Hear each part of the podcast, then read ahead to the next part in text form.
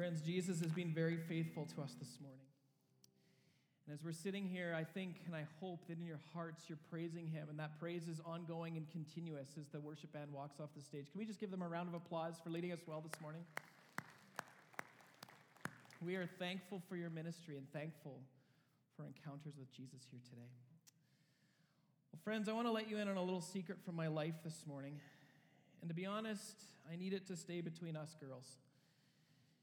It's a humbling reality, but it's a reality, and it's something I've learned to work with, and it's this I haven't always been this cool. In fact, there was a season of my life that I have labeled my journey through nerddom, uh, where in my middle school and my high school years, life was just awkward. I didn't know who I was, I didn't know what I was about. I dressed like a goof, and it was me. About that time when I was in grade seven or eight, I discovered something that I started to identify with, and that was the band program in our school. And I loved it. I loved everything about it. I loved the songs that we played, the concerts that we would go to, the uniforms that we would wear, whether it was a sweater or a suit. I loved the pins, and to my wife's horror right now, I've brought my band pins to church today. And there's all sorts of great pins perfect attendance awards for going to band and showing up before 7 o'clock each day, trips from Seattle and Vancouver and Victoria and Banff. There's even one that says president of the band. That was my life, and I found great success in it. I loved band, and I loved to participate with those kids. And to be honest, it was awesome. Not only did our, our, our, ensembles find great success at the festivals that we would attend, but I just seemed to, it, was a knack for me. And the more that I poured myself into it, the more success I had. When I was in high school, we had a band teacher who had an absolutely phenomenal impact on our lives. She could push us in ways that it seemed no other teacher could, or at least my report card said that my math teacher and science teacher never could push me like our band teacher did. And the more time that I spent in the band program, the more success I seemed to have. And, and I started to, to um, receive the accolades for it. Fast forward to grade 12, it was towards the end of the year. Humbly, I turned 40 this week, friends. I'm an old man. Humbly, this is like 22, 23 years ago. And, and uh, at the end of the year, as I was leaving school one day, I received an envelope from one of my teachers. And inside the envelope was an invitation to go to the year end awards ceremony. And there I would receive award for Music 12 as whatever it was, an outstanding student or whatever. And I remember going to our school that night in Calgary, and I'm not going to tell you the school or I'm not going to tell you the teacher because I'm pretty sure some people in this room know this teacher. Uh, but I was there, and, and my friends would go forward to receive the different awards. They would, you know, receive the math award, science, social studies, English, all of these kind of things. And then my time finally came at the end of the night.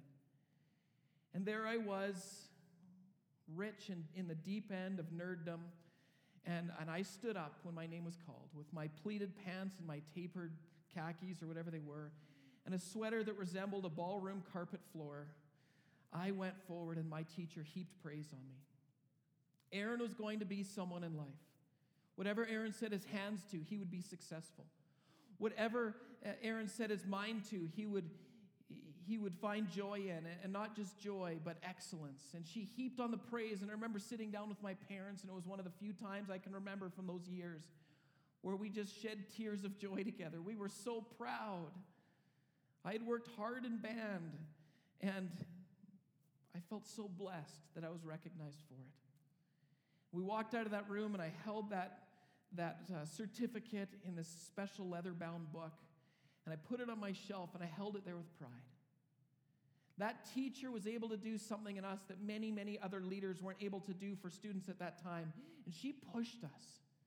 She was special. She was a hero in our books and in our minds, and someone that I thought I would hold in high regard for the rest of my life, which in many aspects I do.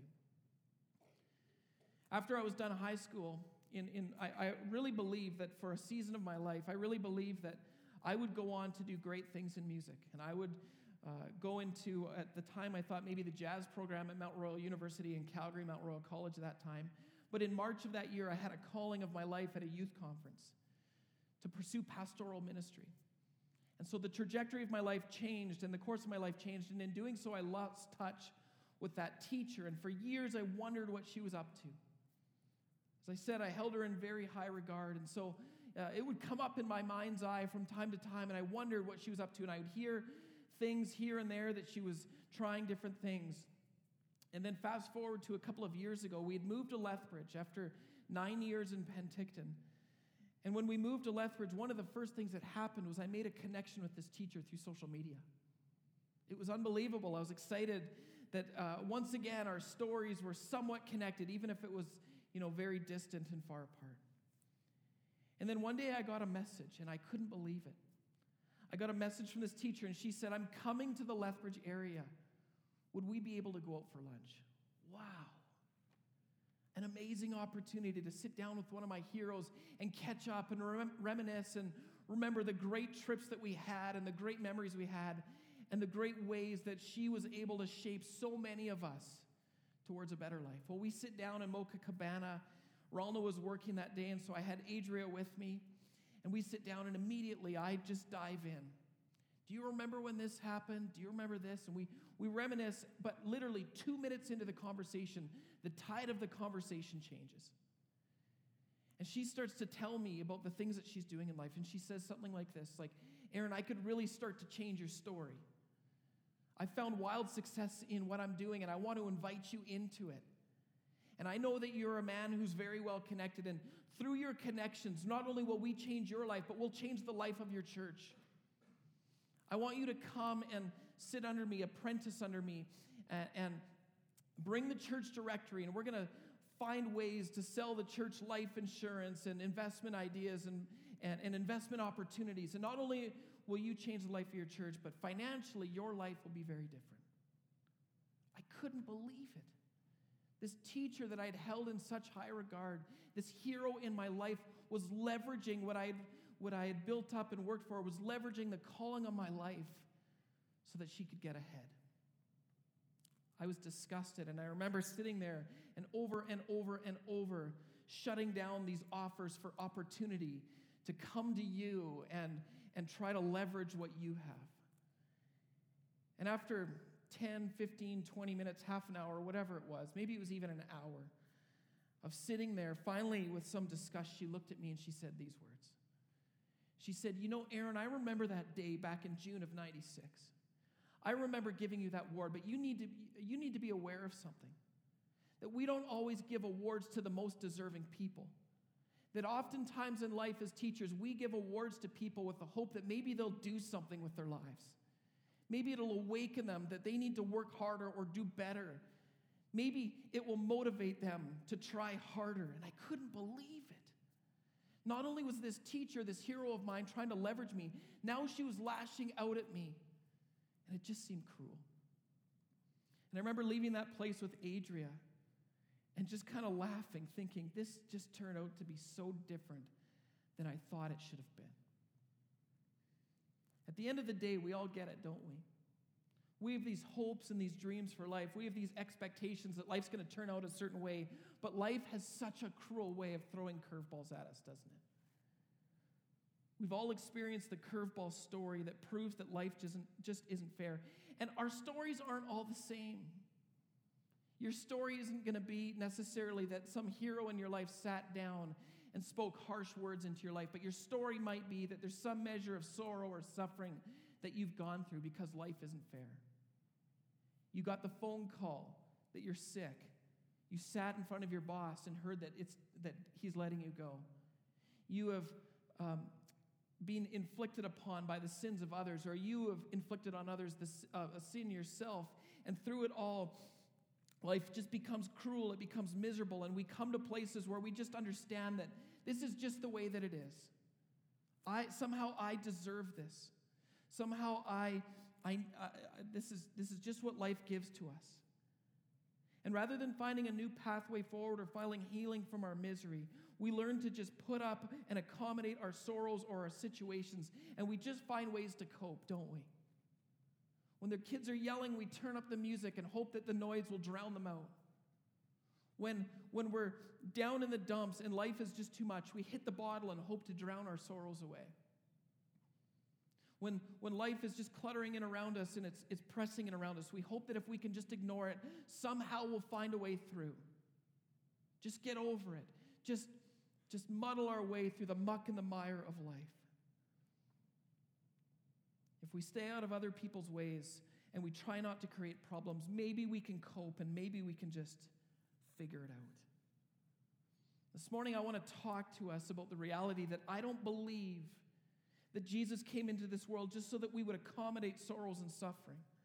I don't believe that Jesus came into this world to help us to, dis- to discover that we just have to cope through the situations of life. No, friends, I'm deeply convinced and convicted, and it's coming from a very practical, real place in my heart that when life gets really, really hard, that Jesus steps into our life, and that when we turn to Him, He will help us not just to cope in life, but to find hope in life. That Jesus died on the cross, not so that we would suffer for all of life, but so that through our suffering we would find that we can thrive. And so, if you have your Bibles this morning, I want you to open them to John chapter 16. I'm going to read for us from the New International Version this morning, starting in verse 20. I know it says 16 on the screen behind me, but I want to start in verse 20. And I want us to read these words and talk about four perspectives and five tools that we can utilize to help us hope in life. We want to move the equation from coping in life to hoping in life. We want to change the playing field. And I believe Jesus gives us great strategy here. John chapter 16, starting in verse 20. Let me read these words to us. Very, I tr- very truly, I tell you, you will weep and mourn while the world rejoices. You will grieve, but your grief will turn to joy. A woman giving birth to a child is pain because her time has come, but when her baby is born, she forgets the anguish because of her joy that a child is born into the world. So with you, now is your time of grief, but I will see you again, and you will rejoice, and no one will take away your joy. In that day, you will no longer ask me anything. Very truly, I tell you, my Father will give you whatever you ask in my name. Until now, you have not asked for anything in my name. Ask, and you will receive, and your joy will be complete. It's a powerful passage for us as we look to be people who move from cope to hope in this world. And as we look to thrive, I believe that Jesus gives to us four important perspectives that we need to lean into here and have understanding of if we are going to be people who, who live in hopeful ways. And so, as Jesus starts this passage in verse 20, he does so immediately by building two realities or two identities that we need to have perspective on. And the first perspective is one of value. You can bring it up on the screen behind me. Is the one of value. What do we value in this world? He sets up these two, these two um, perspectives, and the perspectives are the age, the present age, and the age to come. In the present age, we read that, that this world that we live in, it's going to cause us grief. It's going to cause us to suffer. It's going to cause us sorrow. This world that we live in, that Jesus addresses here, is the present age, but this isn't where we find hope, friends. Hope for us as followers of Jesus, hope for us as Christians, comes in the reality and the perspective that there is a better life to come. That this life is going to be hard, but, this, but that our story isn't finished that Jesus is going to lead us to better places. More and more, as we live in a post Christian society, there seems to be a widening gap between the values that we hold and the values that our culture holds. The way that we talk, the way that we give, the doctrines that we hold on to, the beliefs that we have, the things that we believe matter, more and more the world looks at. And it feels as though they're just mocking us because of it. We are becoming the laughing stock of society, and we're being pushed to the fringes of society because of the things that we stand for. A tolerant society, it seems, is becoming increasingly intolerant of us. And this has a powerful effect upon our hope quotient if we allow it to. Jesus says, Don't look and don't value the things that are in this world, but think of the eternal things. Walk and live a holy life. Remember who's in charge, remember who's in control, and build your hope on that. It's been a hard week in Canada. Aaron turned 40 years old on Wednesday. But there's other things that have happened this week that can rob us of joy if we allow them to. And so we look at these things and we say, we need to have the perspective that while the world is making difficult choices, Jesus is still in control. Is he surprised by the decisions the world makes? Is he surprised by the things that this world values? No. Does the world feel out of control? Does it feel broken? Does it feel lost? Yes, but Jesus says, don't lose heart. In John chapter 16, verse 33, he says, In this world you will have trouble, but take heart, it says in the English Standard Version. Take heart, I have come to overcome the world. Friends, we fill our hope quotients when we realize and when we, when we identify with and agree that Jesus is still on the throne. He's still in control. He's still working in life. He still is planning. His plan A is still to use uh, Bible believing churches like this one to bring blessing and hope and perspective into a post Christian world. And so, does it grieve us to live in the places and spaces that we do? You bet you it does. But this grief is temporary. Things are going to change. Jesus is still in control, and we can find deep hope in that. The second perspective we need to have is what do we find our identity in? Jesus says here in verse 1 a woman giving birth to a child has pain because her time has come, but when her baby is born, she forgets this anguish because of her joy that a child is born into the world. These are Jesus' words speaking about identity. And so let me ask the question where's the identity of the mother here? Is the identity of the mother in the fact that for however long, five hours, 10 hours, 30 hours, I don't know, she goes through an absolutely awful time of life? No. Her identity comes when she sees that baby for the first time. Her identity comes when that babe is laid on her chest. Her identity comes as a mother to those children. Three times I watched as our kids were born. And it was excruciating what Ralna went through. I have no idea. Let's just establish that right now. But what you moms go through is excruciating. But you can't, when, when your baby is born, when you look into its little eyes, when you see its hair, when you hear its cry, you don't think to yourself, well, I guess I'm a hurting person. No, you look at that babe and you say, I'm a mom. Someday that little one's going to rise up and call me mommy or mother. You're going to see that beautiful life and you're going to build your identity there. This is the perspective that Jesus is giving to us. Friends, your name isn't anxiety, your name isn't depression, your identity isn't cancer. It's not failure. It's not fired. It's not broken. Your name is child of the living king. You're no longer a slave to the things of this world. You are a child of the living God. We read in the scripture from the book of Psalms that, that, uh, that we heard the term Abba, Father. The best way we translate the word Abba into our English is the term daddy. We are, we are the children of daddy. We are co heirs with Christ. We are victorious. We are blessed. We are healed. We are restored. We are saved. This is our identity, and this is what Jesus needs us to see here. What is our identity? We are children of the living God of the universe. And when we have this perspective, it fuels our hope, it builds our hope, it transforms our hope, it moves us from just coping in the everyday situations of our life to identifying and being victorious in the hope of our life. And so, do we go through seasons where we suffer and when there's sorrow? 100%. And there's more of those seasons to come, but that is not our identity. Our identity is with Jesus. It has a powerful effect on giving us hope for today and hope for eternity. There's nothing wrong with going through seasons of sorrow and suffering. The problem comes when we agree with those titles, with those identities, and we adopt them as our own. Satan wants nothing more, and he's such a loser for pinning those things on us and forcing us to believe that that's who we are. It's a lie from the pit, and it's one that we have to have right perspective on. We are children of the King, we are co heirs with Christ. That is our identity. Finally, two more quick things. I know I've got one on the screen behind me, but there's two more. Jesus gives reference here. He infers to the fact that this world that we live in is going to help us, or, or, or it's going to lead us to believe that they will help us to be happy. And so the things that we buy, the, th- the ways that we engage the world, the things that we have are going to bring us happiness. And Jesus says, he looks at this and he says to remember.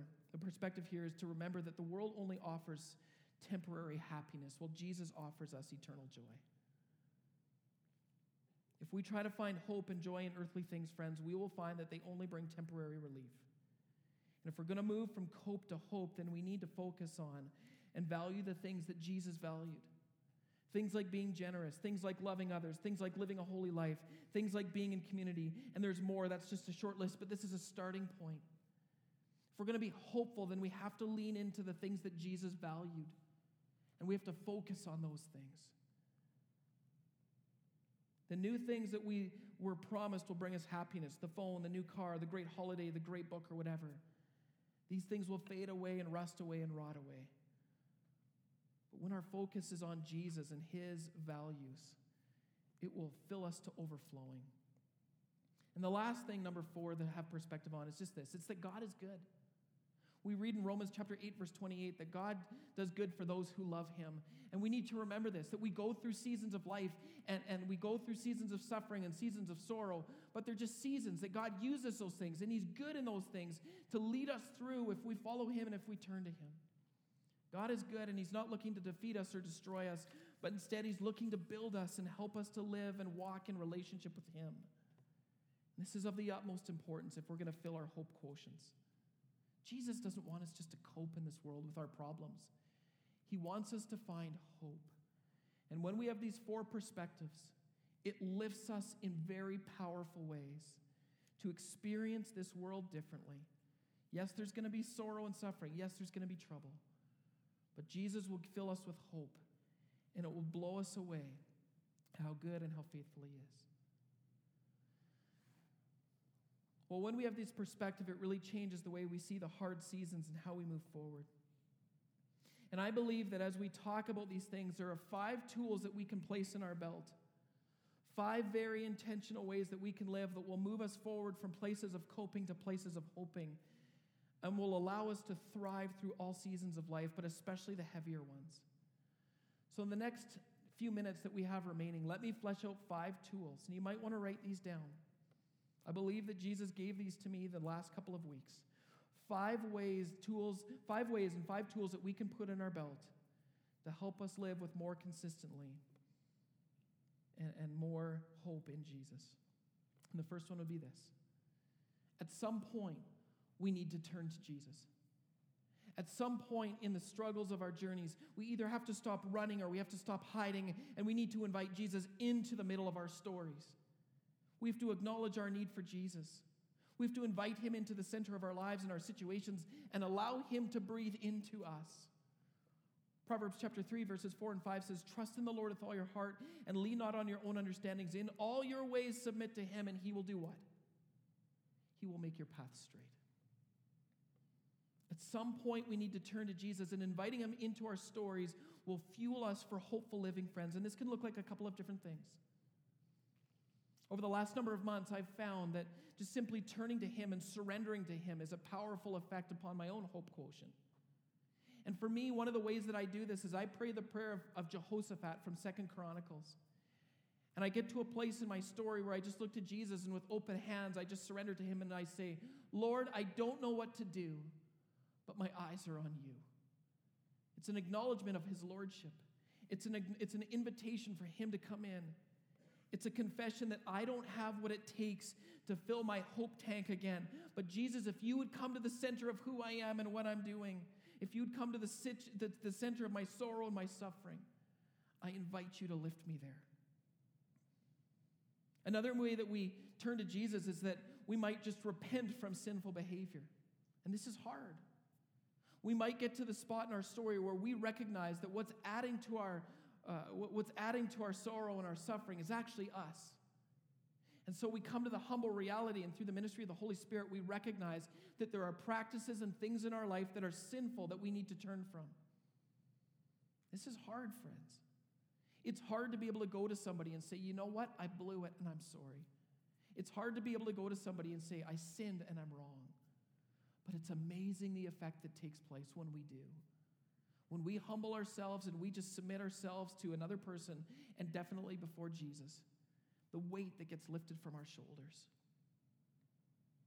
Jesus says in Isaiah chapter 31, verse 20, whether you turn to the right or to the left, your ears will hear a voice behind you saying, This is the way, walk in it. If we're going to be hopeful people, then we have to bring Jesus to the center of our lives. And I believe this is the overarching tension of John chapter 16 be Christ centered people and experience the lift of Him.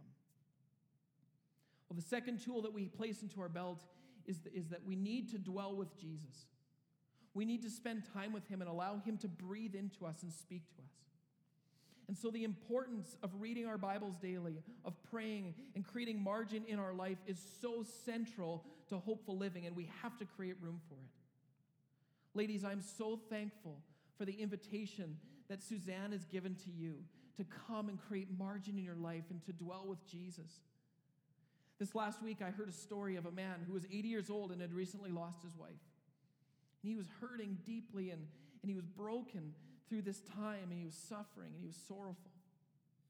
And as he was, as he was grieving the loss of his beloved wife, his son came to his house and, and he just started to do things for his dad. He, he cleaned up the laundry. He, he made meals. He cut the grass. He washed the car. He cleaned up the house. He, he paid the bills. He, he organized a whole bunch of things. And at the end of the day, he sat down and he looked across at his dad with exhaustion and he said, Dad, is there anything else I can do? And with tears in his eyes, the dad looked at him and he said, Would you just stop working and would you just be with me? I don't need you to do all these things. I just want to spend time with you and be together. And this is so often the case it is with our Heavenly Father. In our world, we value being busy. We value the to do list. We value the tasks that need to get done. But at the end of the day, what really fuels us is not to make our lives busier. What really fuels us is to create space to intentionally be with Jesus. And it's intimidating. I get it. It's hard to sit down, it's hard to create space. But it is critical to fueling our hope and helping us to thrive in life. It changes our perspectives when we sit down and spend time with Jesus. It motivates us, it focuses us in the right way. This is something that we need to we need to embrace as people who struggle with living a busy hectic life. It is perhaps the most important tool in our belt to help us live in hopeful ways. A couple of weeks ago on social media, Tanya Lister, the great Tanya Lister, she's nervous right now, reminded us of these words. She said, Before you start the day, put the word before the world. That's such an important perspective. It's so important that we start our days in the right ways and we create margin for Jesus to step into our lives and speak into our lives. The value of time with Jesus is powerful and it shapes us in beautiful ways. Word before the world. It's a tool for hopeful living. The next tool that we want to uh, work with is the tool of gathering people, gathering with others. It's important to us that we live in community and allow Jesus to work through his bride to bless us and to lift us. And I realize that probably uh, most people in this room aren't as extroverted as myself or others, but uh, the reality is that whether you're uh, strongly extroverted or strongly introverted, all of us need people in life to remind us of the things of Jesus. The lift of another life is powerful.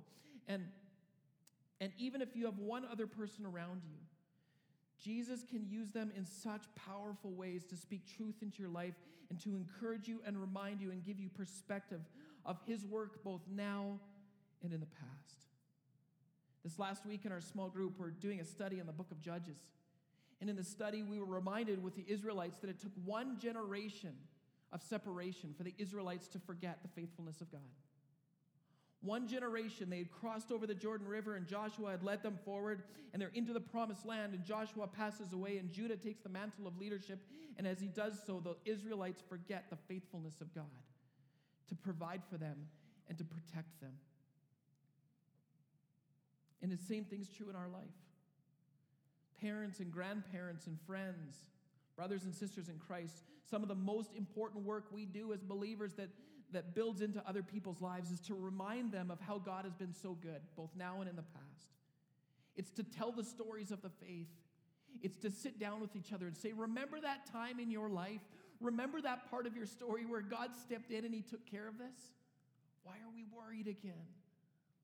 Gathering with people is critically important because oftentimes when we speak truth into one another's lives, Jesus does a work through us that we could never experience or never accomplish had we been alone and by ourselves. Community plays such a huge role in filling our joy quotient, and Jesus, Jesus often uses another life that will encourage us and give us perspective. Ray Ortlund Jr. said it best, and since we're talking, and since we're here in a church, uh, I just want to speak quickly to the significance of what's taking place here right now. He said, The best strategy I have to regain peace and confidence is to come to church. He says, I worship with my church. I see the people in my church, and they are oxygen for me. Just being there helps me to feel afresh that Jesus is enough.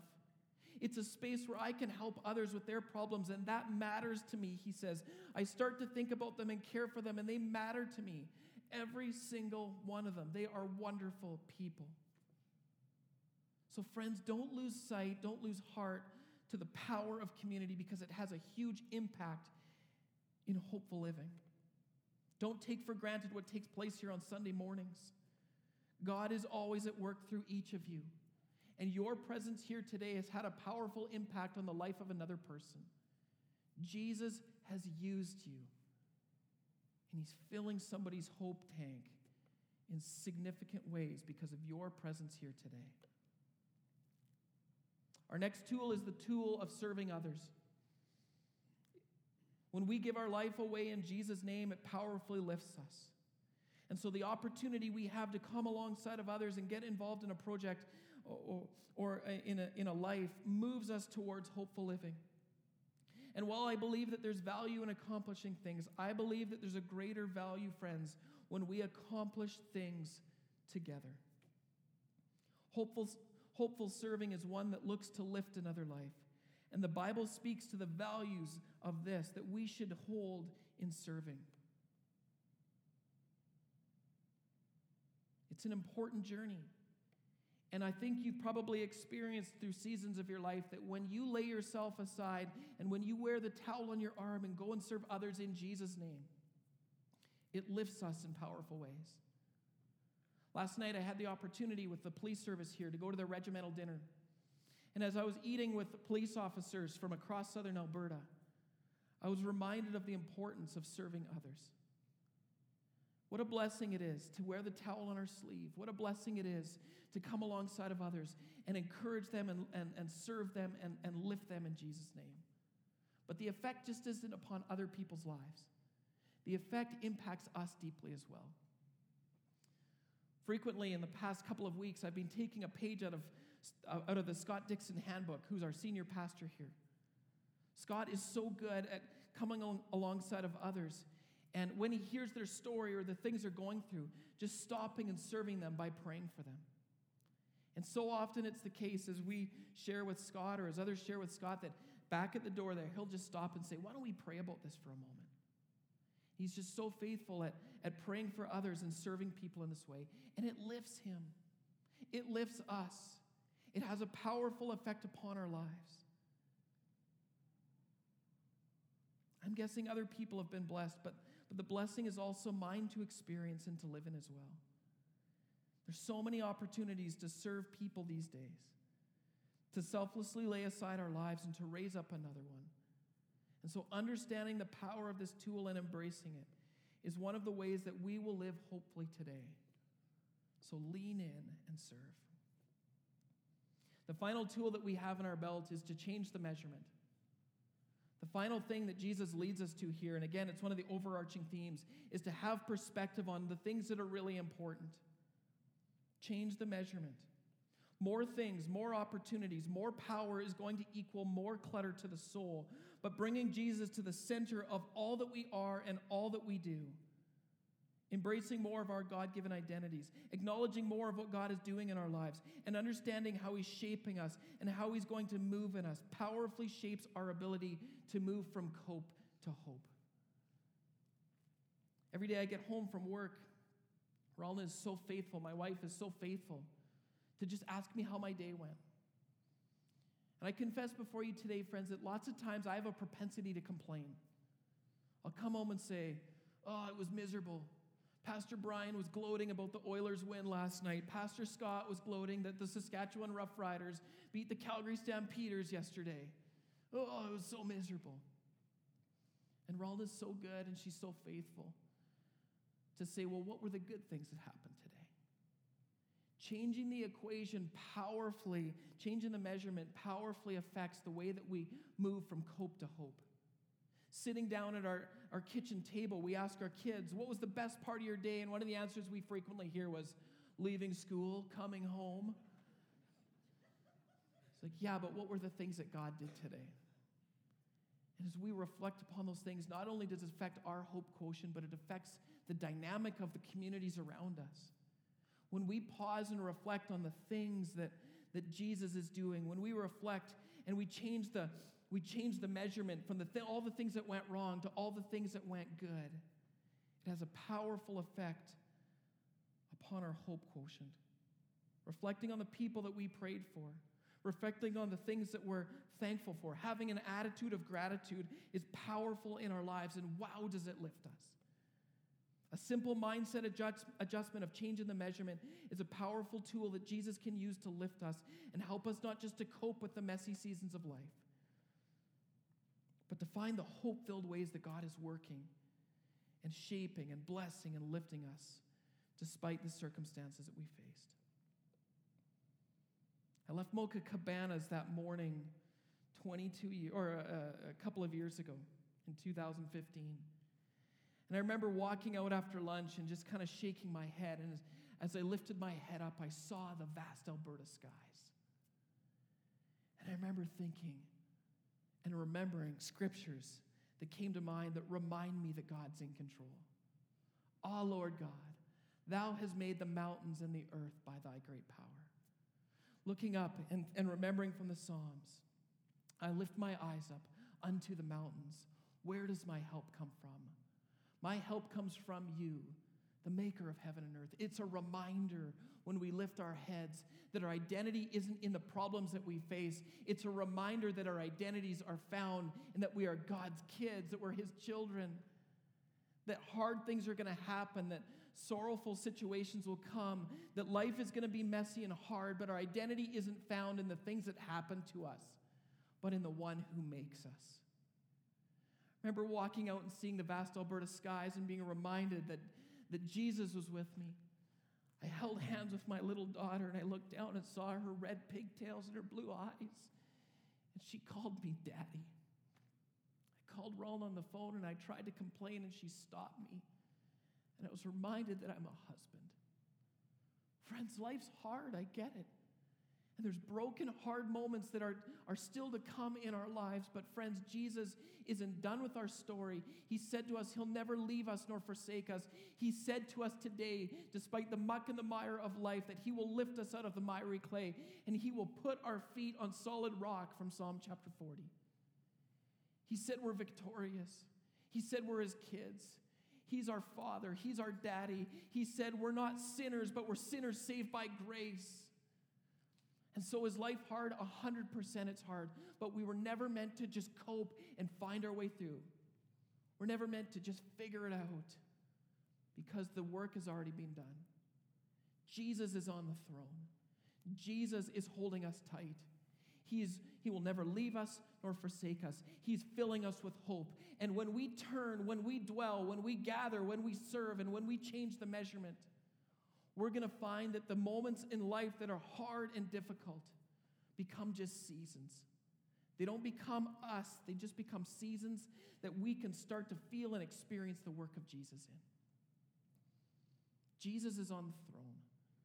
And there is a better life and a, and, and a better perspective that comes. And it's powerfully shaped by the way that we live today. Jesus is bigger than our hardship, friends, and when we journey with him, he will bless us. So place the tools in your belt, use them daily, and as you do, you will find that you will experience the hope of Jesus. Let's pray together. Lord Jesus,